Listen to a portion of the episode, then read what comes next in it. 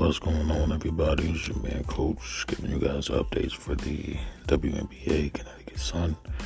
Right now, they're sitting at the top of the food chain at 2 and 0. Um, they do have a game today. Excuse me for the muffle. Um, it's just, uh, like I said, I hope 2023 is, uh, um, hope 2023 is going to be, um, been up, it's been ups and downs, but uh, 2024 is definitely going to be a good year. So, without further ado, thank you guys for tuning in. I love y'all. Here we go.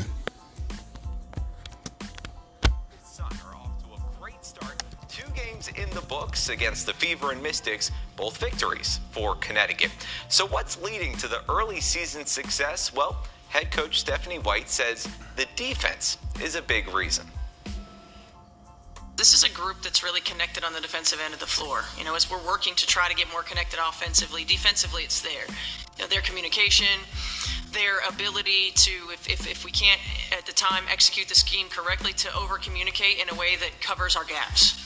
Right, that, that, that covers our holes. When teams make adjustments um, and they have multiple actions, the communication and the urgency to get to the next player, the next rotation is there.